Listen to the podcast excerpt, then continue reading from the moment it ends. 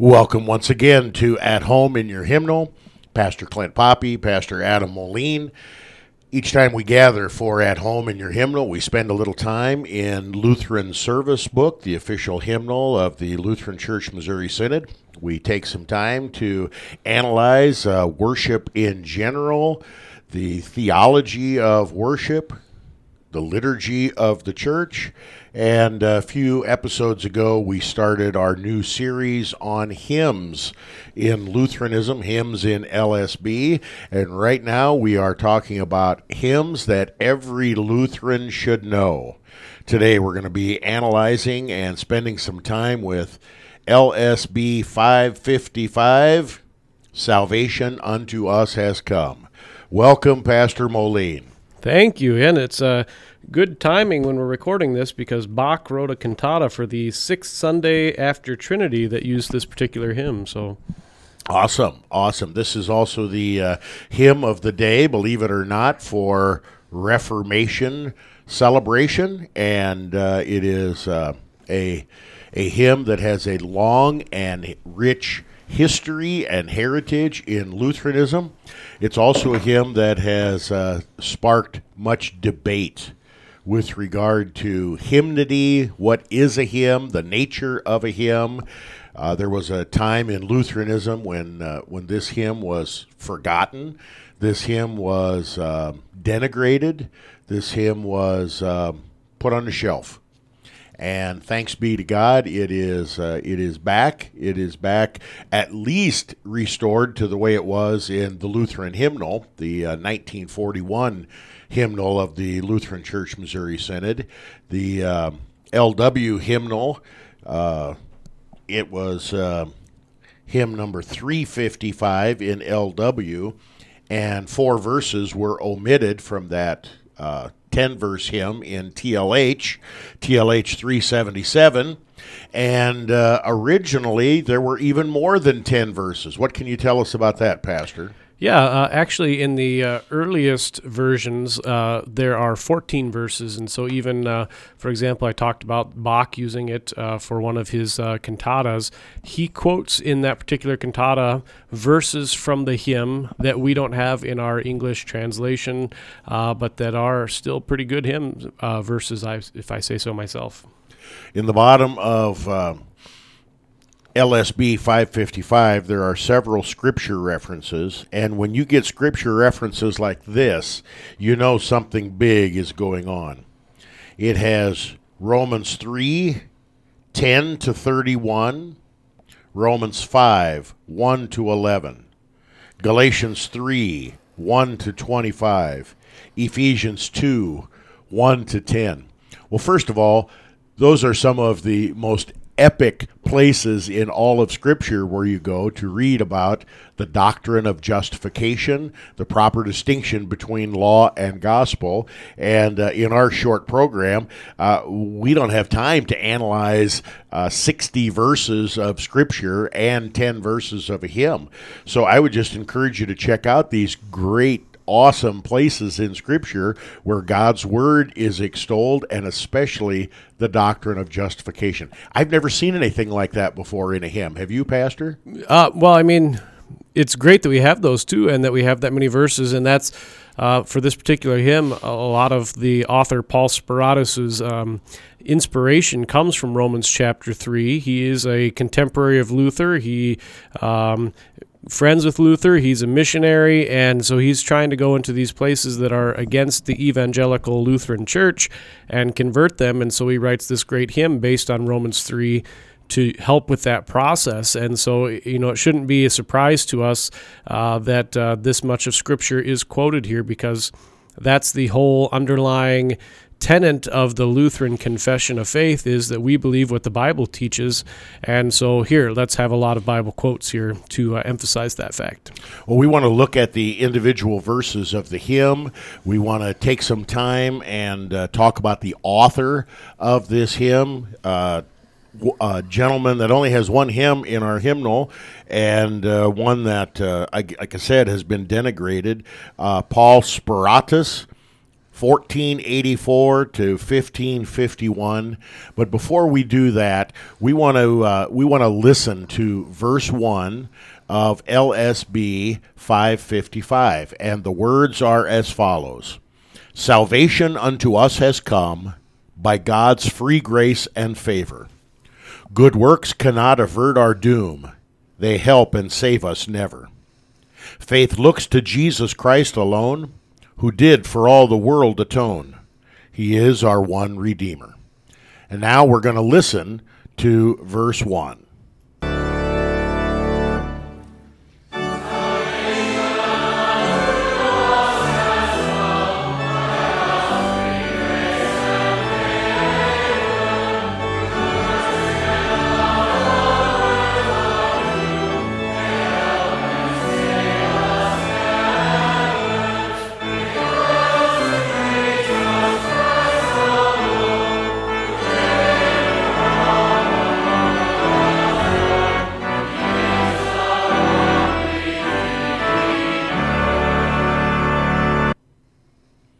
Well, there you have it. That is verse one of L S B five fifty-five, Salvation Unto Us Has Come.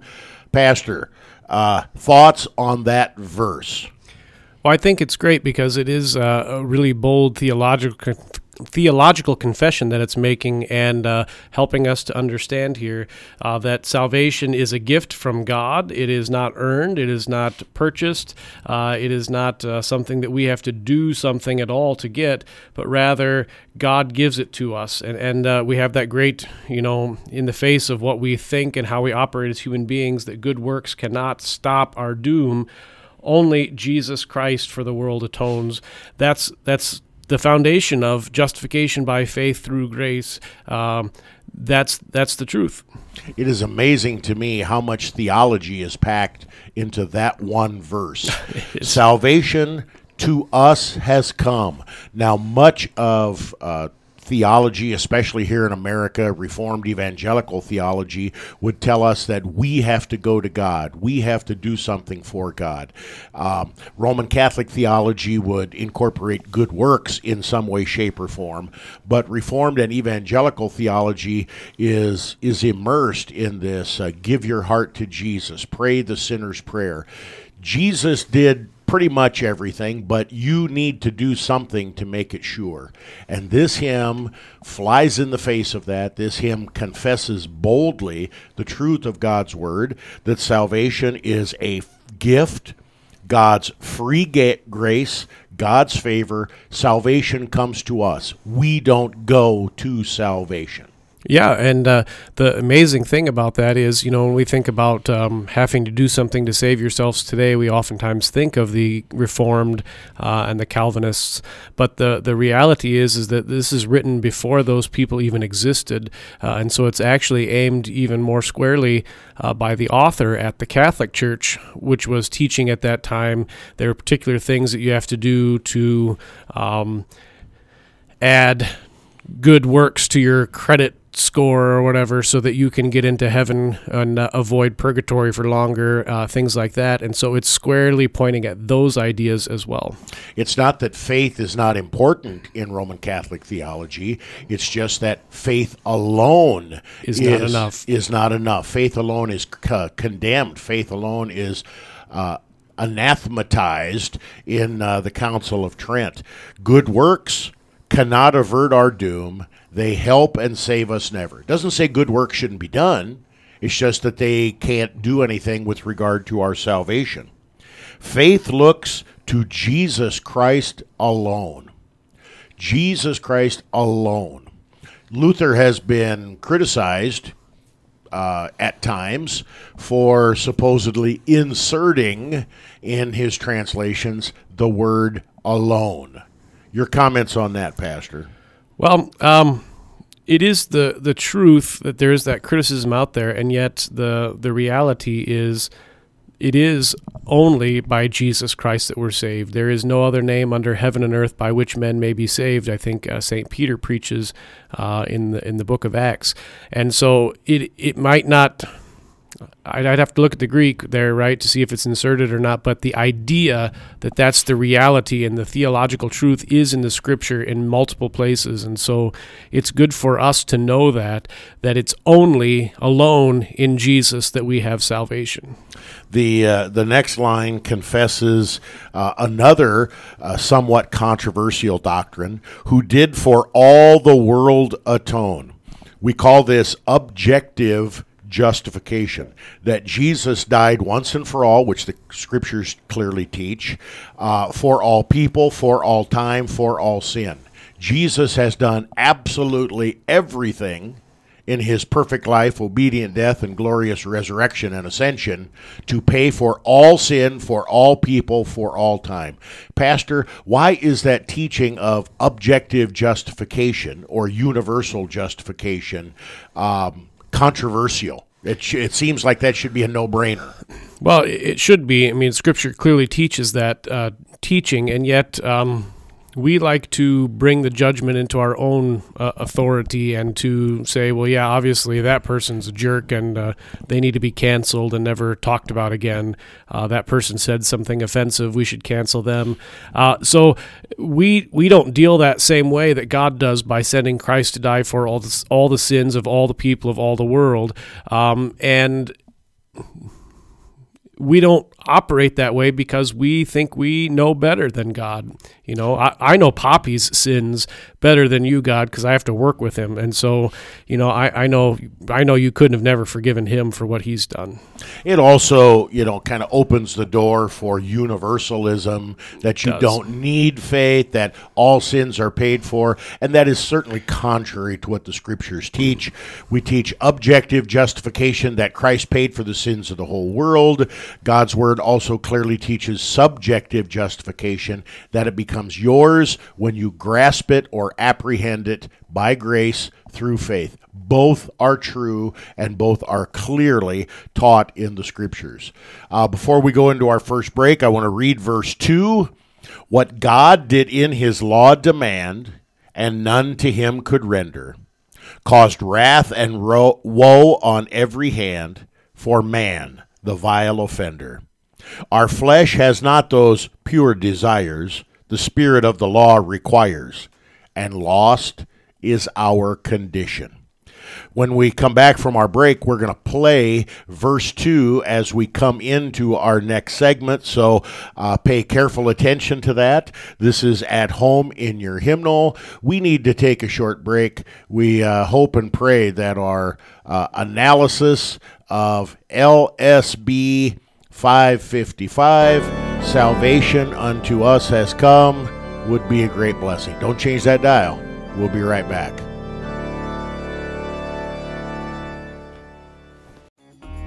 You are listening to K N N A L P ninety-five point seven F M, Lincoln, Nebraska.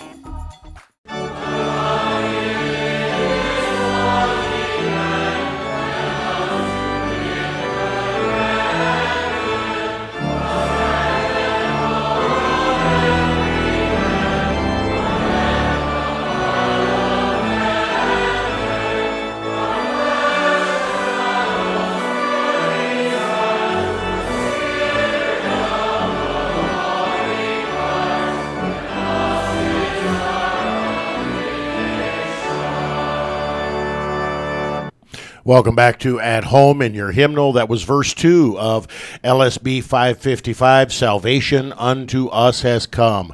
A great Reformation hymn, a great hymn with uh, much, much uh, history, a little bit of controversy as well, written by Paul Speratus. Um, we believe in the year fifteen twenty-three, while he was in prison. Believe it or not, he was in prison for preaching the gospel. Isn't that uh, isn't that amazing when we think about how free and easy uh, we have things here in America? Pastor, uh, let's take a look at verse two. What God did in his law demand, and none to him could render, caused wrath and woe on every hand for man, the vile offender. Our flesh has not those pure desires the spirit of the law requires, and lost is our condition. Uh, what's going on in that first line of verse two?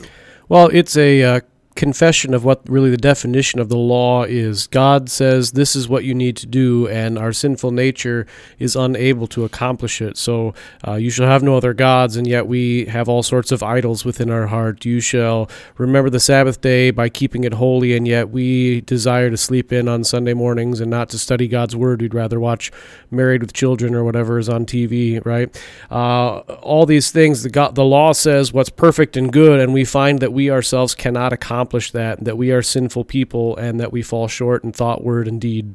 Isn't it amazing how, how this hymn, attacking some of the false teachings of the day, anticipated some of the false teachings that are currently with us right now, especially to the radical reformers that said God wouldn't tell you to do something if you can't do it.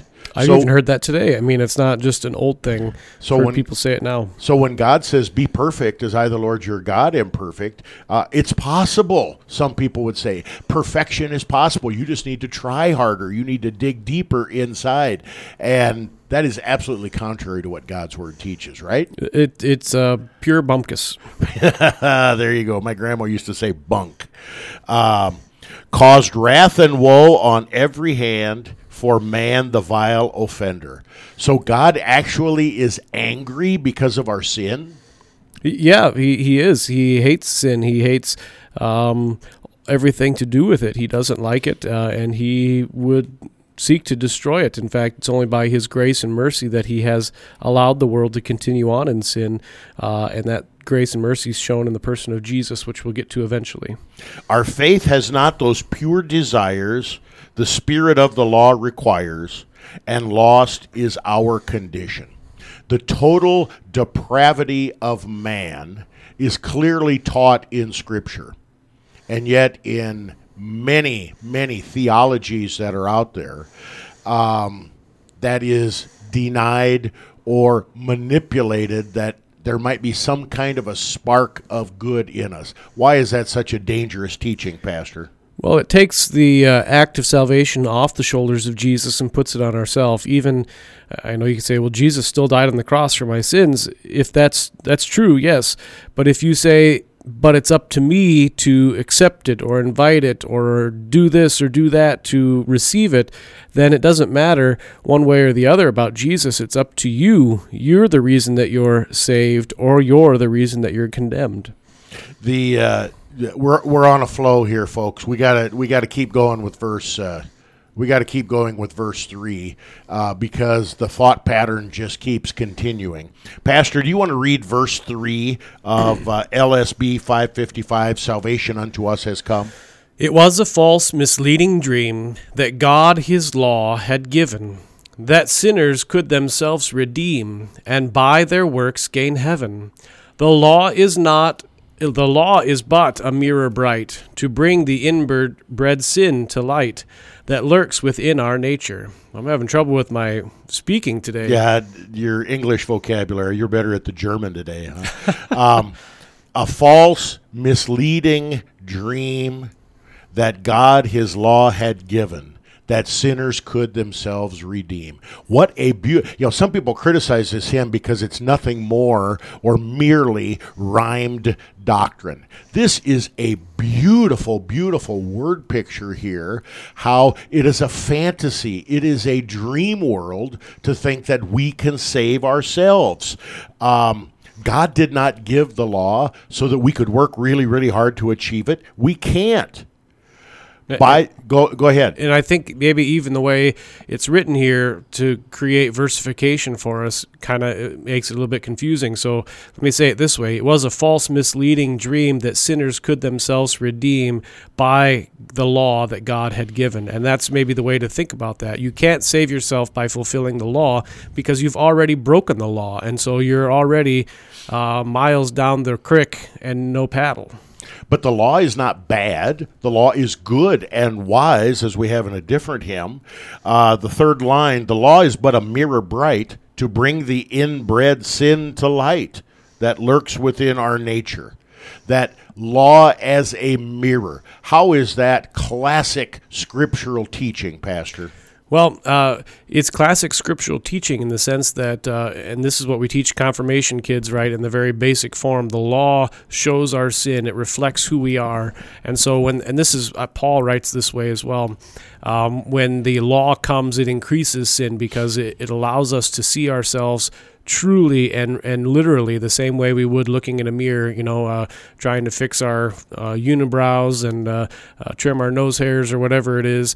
The law does the same thing. It shows our imperfections. We don't uh, take care of people bodily. We don't uh, uh, love our spouses the way we ought to. We don't go to church the way we ought to. We don't um, use God's name properly. And so the law reveals this within ourselves, whether we want to believe it or not. The law and as a mirror is oftentimes ref oftentimes referred to as the theological use of the law, and it is the primary use of the law to reflect back to us our sins. Um, Pastor, uh, verse four was omitted in L W. Verse four continues on with this theme, and verse four and five, quite frankly, were omitted from L W. And uh, the reason was, I suppose, that, uh, you know, you've already heard the law. Uh, why do we need more of it? And yet the story of our fallen nature, the story of the use of God's law continues on. Verse four, you want to read that, please? From sin our flesh could not abstain, sin held its sway unceasing. The task was useless and in vain, our guilt was e'er increasing. None can remove sin's poison dart, or purify our guileful heart, so deep is our corruption. You know, and maybe we don't like to hear about how deep our corruption is. Maybe that's why uh, uh, some people would, would skip a verse like that. Um, You know, sometimes people will say, you know, I remember uh, when uh, Ronald Reagan was president and uh, Nancy Reagan, his wife, was in charge of drug education in America. And she would just, uh, her, her platform was uh, just say no, just don't do it. And uh, that sounds so good. But our human nature, our fallen human nature, our sin won't allow us to just not sin. Abstinence in that respect is is not a choice, is it? No. Uh, even um, without knowing it, we already sin. And if we don't know how we're doing it and uh, what we're doing, there's no way that we can stop ourselves. Our guilt was e'er increasing. That's another line that we don't like to think about. The more we study the law, the worse it makes us feel. Why is that, Pastor? Well, because if we take God's word honestly and we study the law honestly, we see more and more deeply how far we've already fallen.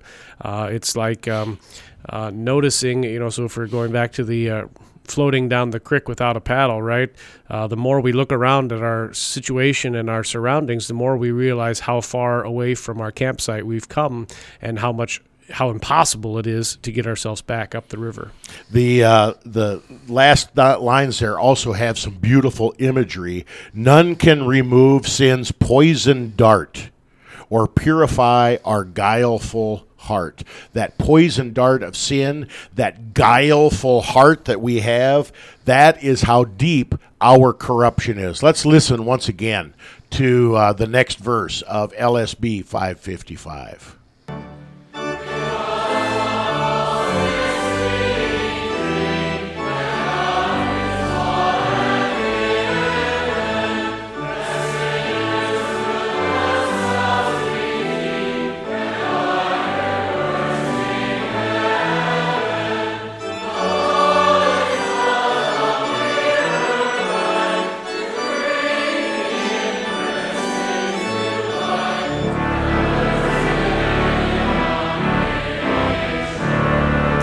Now verse four.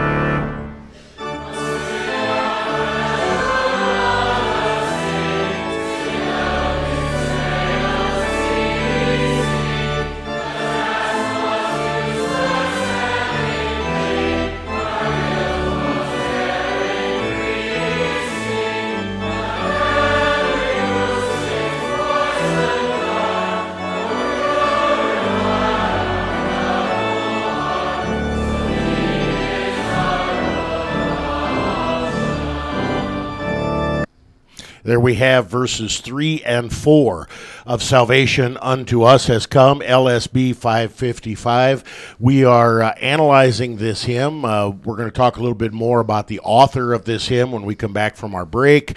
And uh, also, we're going to talk uh, a little bit about uh, how it fits into the Wolf-Mueller hymn cruncher that we've been using as our objective analysis of songs that you sing in the church. Pastor, I think we have enough time to look at verse five. This is another one that was omitted uh, in uh, Lutheran worship.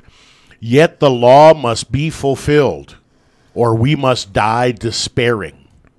Christ came and has God's anger stilled, our human nature sharing. He has for us the law obeyed, and thus the Father's vengeance stayed, which over us impended.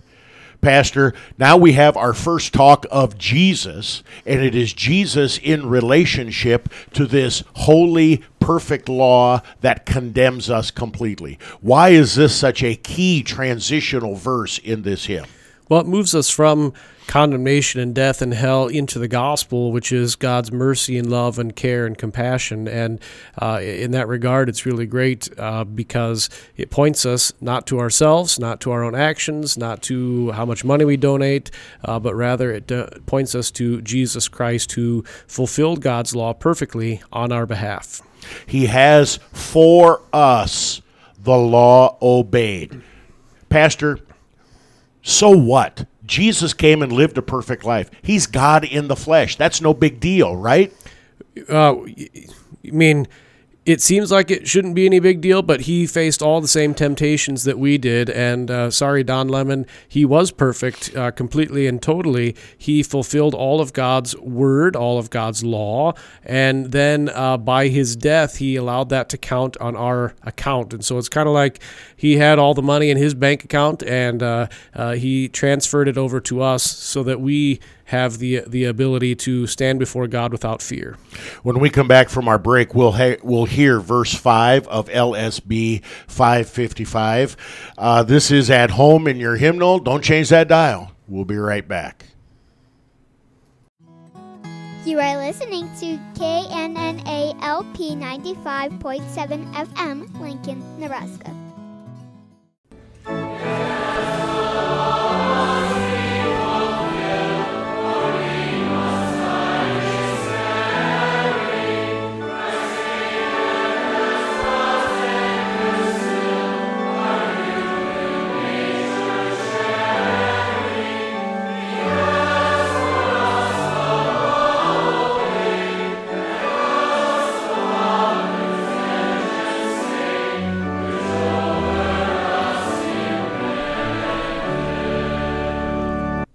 Welcome back to At Home in Your Hymnal. Pastor Clint Poppe, Pastor Adam Oline. We are privileged to serve the saints at Good Shepherd Lutheran Church in Lincoln, Nebraska.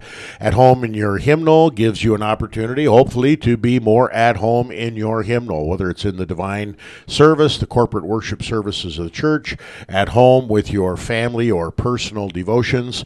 In uh, these Uh, most recent episodes, and for the next several episodes, we're going to be looking at individual hymns in the church. Today we're looking at L S B five fifty-five, Salvation Unto Us Has Come.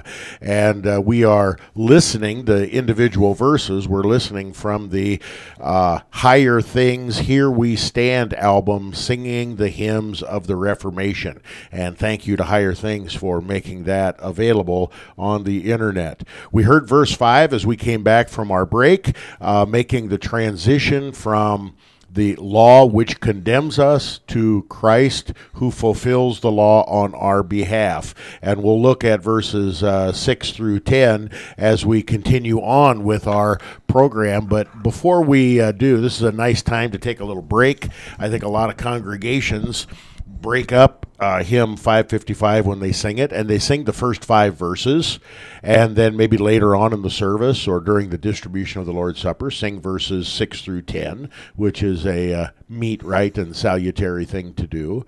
Um, let's talk a little bit about the author of this hymn, Paul Speratus.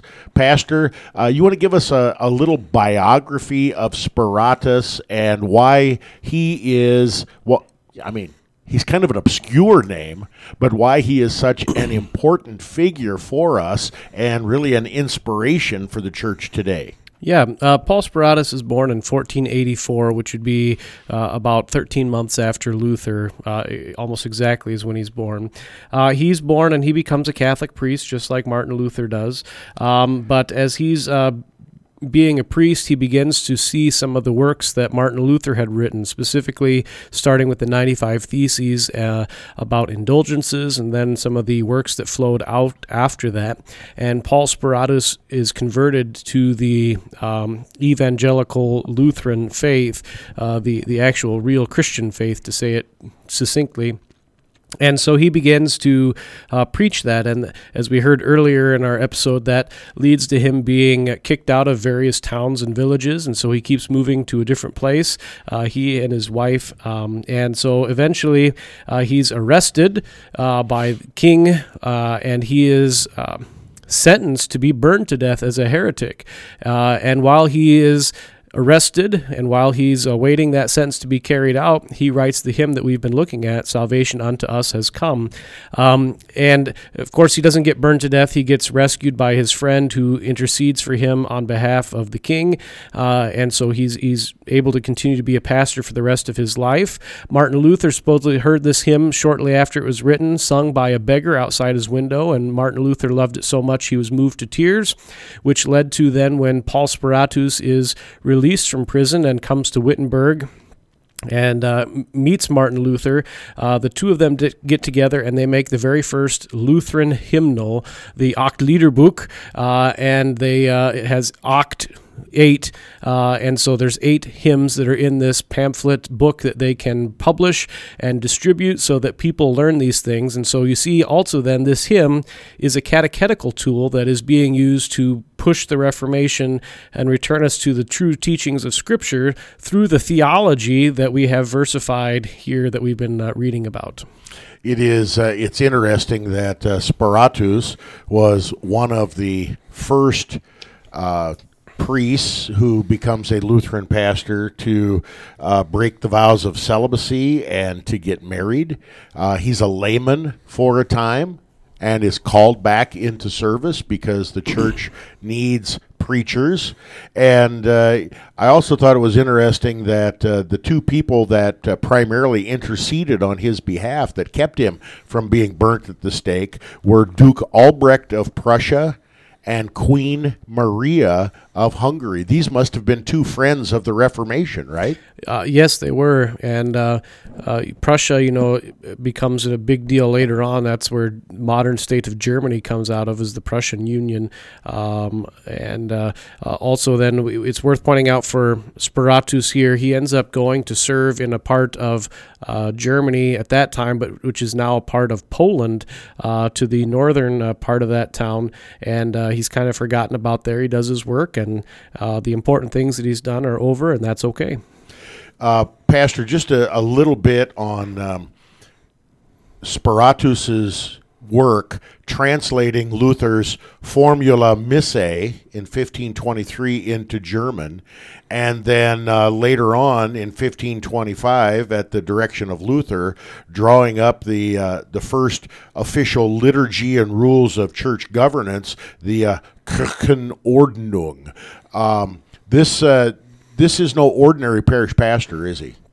No, he's obviously very gifted at music uh, and languages, and uh, a pretty smart guy. And and I think it's worth always pointing this out, that throughout the course of history for the last um, several thousand years, some of the smartest people that have ever lived have actually been Christians uh, and Christian pastors and priests. And I think we do ourselves disservice today when we try and dumb everything down uh, and put it at too simple a level. The Christian faith is not a simple thing. It is a complex, difficult thing, and uh, something we can wrestle with for our entire lives. So he does take these works and translate them, set them to music, which is a hard work to do, to keep the meter and the rhyme, and then also to change it from a different language, uh, which could have completely different words. And so uh, he's obviously very skilled in that regard. And this is a gentleman, obviously, like you said, very gifted, uh, could have devoted his uh, time and energy to making a name for himself, but instead he goes uh, basically to the end of the world in uh, Pomerania, uh, Marienwerder, uh, a poverty-stricken area, uh, area, and he served as parish pastor with tireless devotion and energy, adhering to the evangelical truth until his death, August twelfth, fifteen fifty-one. Uh, what does that say about a parish pastor who is content preaching and serving his people and not making a name for himself?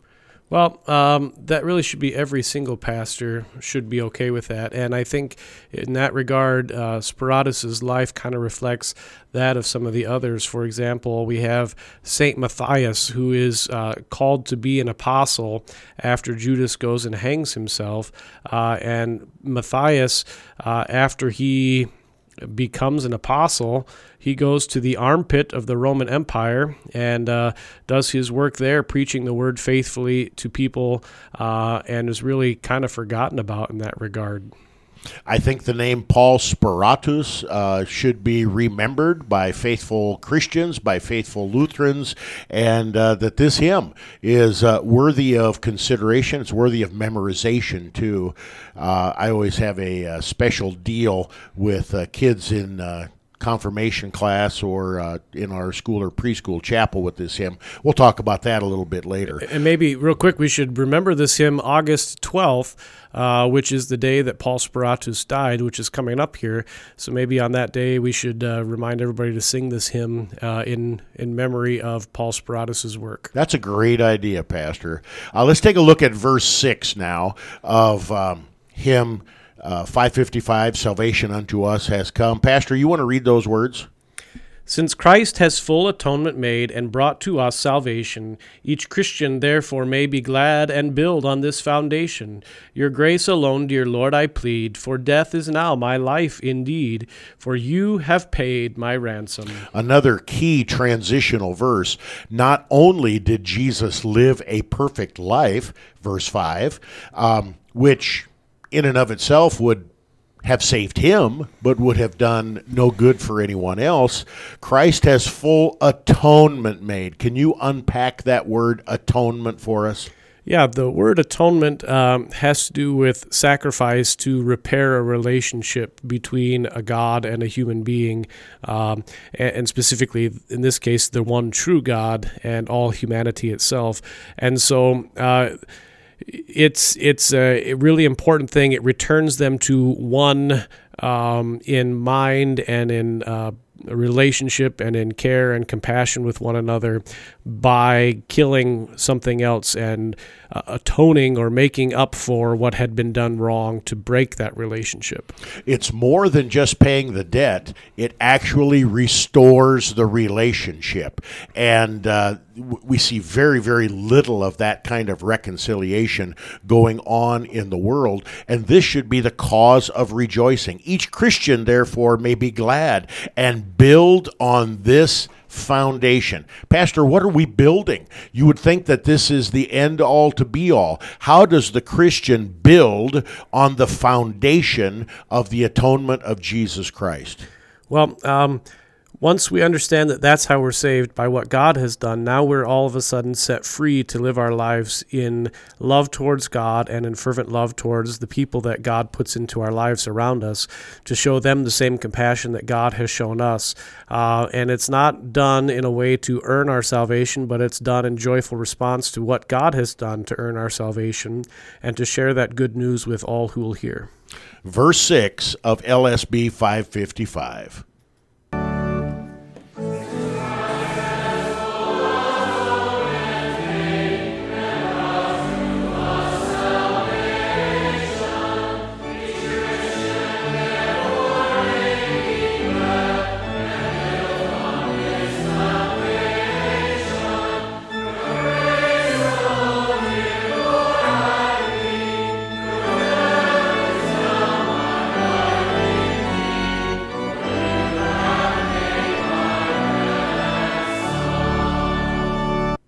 Your death is now my life indeed, for you have paid my ransom. Dying to live. How does that sum up the life of a Christian, Pastor? Well, uh, that's exactly the way it is. Uh, we die with Christ in our baptism, and we're raised with him in our baptism, and we live forever with him in our baptism. When we come back from our break, we want to take a look at the last four verses of Salvation Unto Us Has Come, L S B five fifty-five. Verses seven and eight in L S B are generally omitted many times when this hymn is sung. Uh, I don't know if they're thought to be redundant or what, but uh, they are marvelous, marvelous verses. They were included in T L H, omitted in L W, and now they are back in L S B. Be. This is At Home in Your Hymnal. Uh, thank you for tuning in. This is episode forty. We began our look at Lutheran hymnody in episode thirty-eight. In episode thirty-nine, we looked at Lord, Thee I Love with All My Heart. And uh, we're going to continue for the next several episodes looking at great Lutheran hymns, hymns that every Lutheran, every Christian for that matter, should consider and uh, should sing and memorize and teach and all of that. We'll be right back. You are listening to K N N A L P ninety-five point seven F M, Lincoln, Nebraska.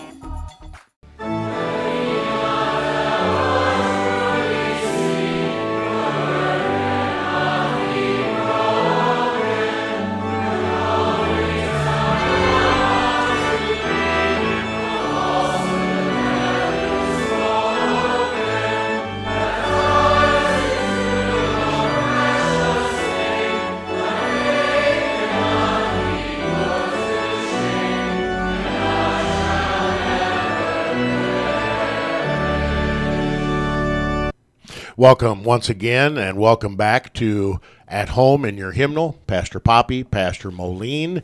We are examining uh, hymns of Lutheranism right now, and today we are looking at Salvation Unto Us Has Come, L S B five fifty-five. What you just heard as we came back from break was verse seven, uh, a wonderful verse that uh, was omitted in L W, but uh, thankfully is back now in L S B. Pastor, you want to read those words and then uh, tell us why it is so important that objective justification be connected to subjective justification as it is in this verse. Let me not doubt, but truly see, your word cannot be broken. Your call rings out, come unto me, no falsehoods have you spoken. Baptized into your precious name, my faith cannot be put to shame, and I shall never perish. Uh, and uh, objective justification is where Jesus dies for the entire world. Subjective justification is where we say now, uh, specifically moving to the individual, he died for you. And this is really key because um, when we deal with the relationship or the, the salvation, the justification that Christ has won for you, that begins to put things into your court in the sense of you now have salvation. You are now saved. You are a child of God. And that is there where faith hangs its hat, if you will. That's where it really matters because not everyone believes that. And that's why some are not saved is because they doubt that reality. They uh, deny it as untrue and ridiculous. And that's where condemnation comes in. So the fact that we're moving here to you and telling you that this happened for you, this is where we can hang our hat for our own salvation. This gospel call goes out, and it is an invitation, come unto me. But it is not something that I can decide to do on my own or give my heart to Jesus. God delivers the deliverance to us by word and sacrament. And that is beautifully displayed in verse seven, where it talks about how we are baptized into the precious name of God and how the word of God cannot be broken.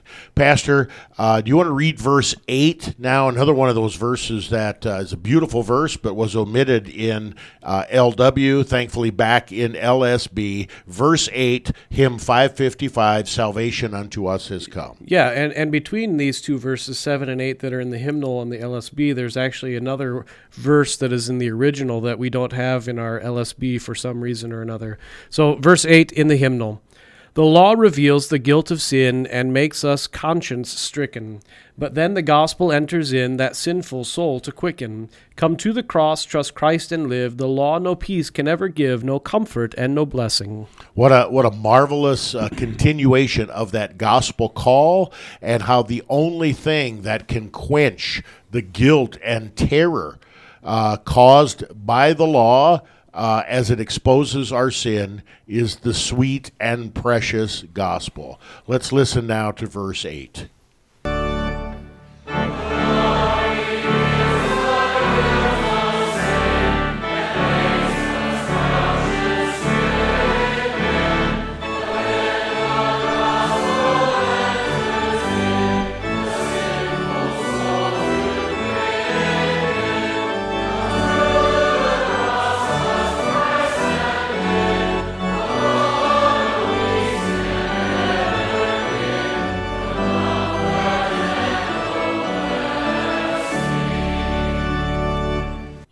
I love the organ in uh, those first two lines there, that boom, boom, boom, uh, highlighting the, the terror and the panic that the law brings into a sinner's heart. And then it smooths out, and it's very joyous and very festive. Now, we've got two verses left in uh, L S B, verses nine and ten. Uh, We can't take a lot of time here, Pastor, but there are four verses that are omitted. Uh, when uh, Speratus wrote this hymn, there were fourteen verses. The earliest versions of this hymn have all fourteen verses. Uh, I know that uh, with your Bach program, you... Uh, You, you have delved into some of these verses that didn't make our hymnal but are prominent in some of Bach's work. So what can you tell us about these four verses that, uh, you know, sadly, there's enough room on the page. All four of those verses could have fit. Uh, but let, well, let's not argue with the editors of uh, L S B at this point. Talk to us about those four uh, lost or omitted verses. Well, uh, they are important because they continue to teach the basics of the faith and to even talk about the way that we live as Christians in this world. And so in that way, it's kind of sad that they're not in there. Uh, it talks about how we, uh, the, the verse that we just skipped over that's not there, uh, talks about how faith is the way we're saved, but then faith produces fruits or good works that serve our neighbor. And it reminds us we're not saved because we do those good works, but we do those good works because we're saved, uh, which talks then about our, our Christian life, and even uh, reflects the book of James uh, a little bit in that regard. And Ephesians two, eight, nine, and ten, which talks, ten, verse ten talks about how good good works follow faith. Right. We have um, then a verse that talks about um, hope is waiting for the time when God shows his power, uh, and we don't know when that will be. We don't know when God's going to act. We don't know when God's going to take us to heaven. Uh, those things are all at his good timing, uh, and we might feel like things are delayed or that he hasn't done the things that he promised, but in the end, we know that he will, and so we trust him. And I think that's an important thing for us to remember in this life, too, because lots of times we get angry and say, well, why aren't you doing anything? And the hymn takes an opportunity to tell us about that. Um, we also have one that teaches us not to be afraid when we're facing challenges and difficulties, uh, but rather that uh, his love is there, even if we don't see it. It's hidden away.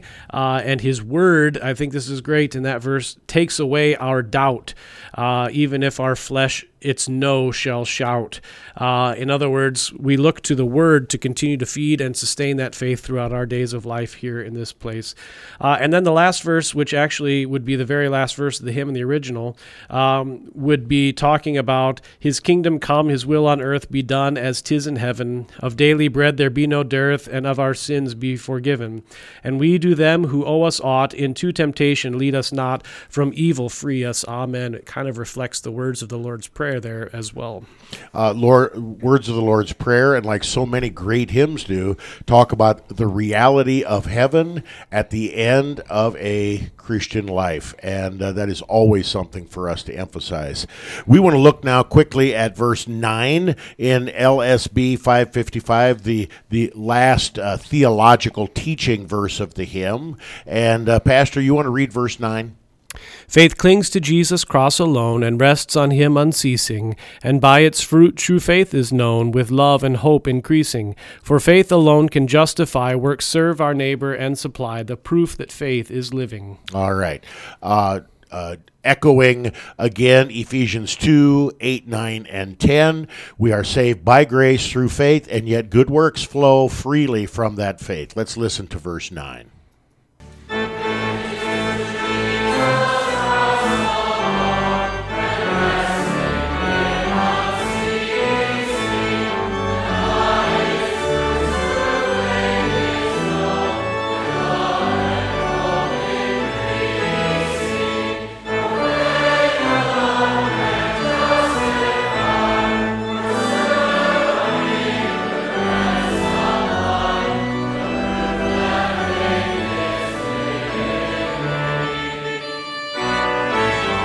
What a great verse in that hymn, talking about how we are saved by grace alone, through faith alone, and that where faith is truly present, good works flow. And that is proof to the world, by their fruit you will know them. Jesus uh, speaks of this clearly and freely. Pastor, the uh, the last verse, verse ten, and we'll play that at, at the very end of our program here. It's a doxological verse, extols the, uh, the triune God um, who saved us by his grace. Glory to his name and his name alone.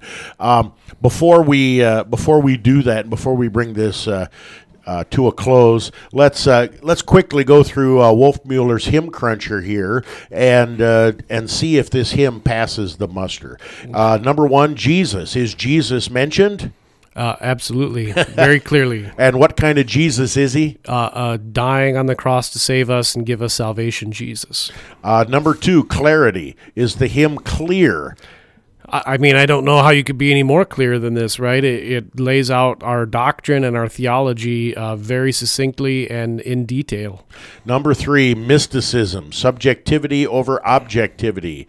Is the song about the things that God has done objective, or about my own emotions and experiences subjective? I mean, that's the whole point of the song, right? Is that God saves us without any work or merit in ourselves, without any worthiness in ourselves. He does it.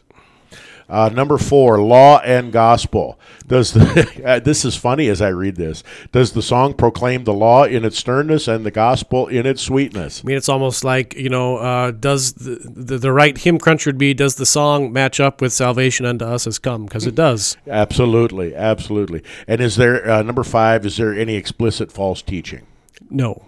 Okay, so is there any way we could give this anything other than ten stars out of ten? No, I don't think so. No.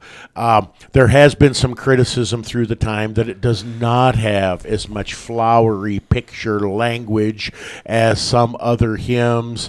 And uh, I remember one time this hymn being mocked by a very famous hymn writer in our church, saying that it was merely rhymed doctrine. Pastor, give me your best Um, defense, apologia, for why this hymn should not only be sung in the church on a regular basis, but would be a great hymn to memorize personally or teach to your children. Well, it's a great thing because this hymn has all these doctrines in there, and so when you're asked a question, if you have this hymn memorized, you can think about whatever verse deals with that issue and bring it to mind and be able to answer the question clearly and to to know what the right answer is to that question. And so, you know, even the comment, well, it's just rhyme doctrine, that's fantastic because that allows you to remember it and keep it and uh, make it your own, uh, and what a great way to confess the faith then. Uh, Pastor, sadly, we need to bring this episode to a close. This is episode forty, and for the next several episodes, we'll continue looking at uh, hymns in the hymnal, and we're beginning with great Lutheran hymns, hymns that everyone should consider singing and memorizing. Um, in the previous episodes, we, uh, we previewed this. Uh, hymn seven oh eight was episode thirty-nine, hymn five fifty-five now here in episode forty. We look forward to uh, hearing your uh, comments and feedback on this hymn.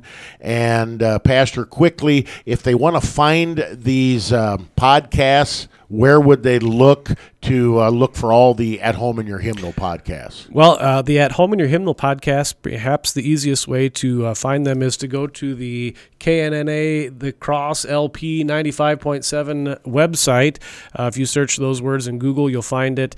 Uh, and there is a little link that has K N N A theological programming. And uh, this program, along with several others, can be found there underneath the theological programming icon. We will bring this Uh, program to a close by hearing the last verse, verse ten of Salvation Unto Us Has Come, L S B five fifty-five, God's richest blessings in Christ.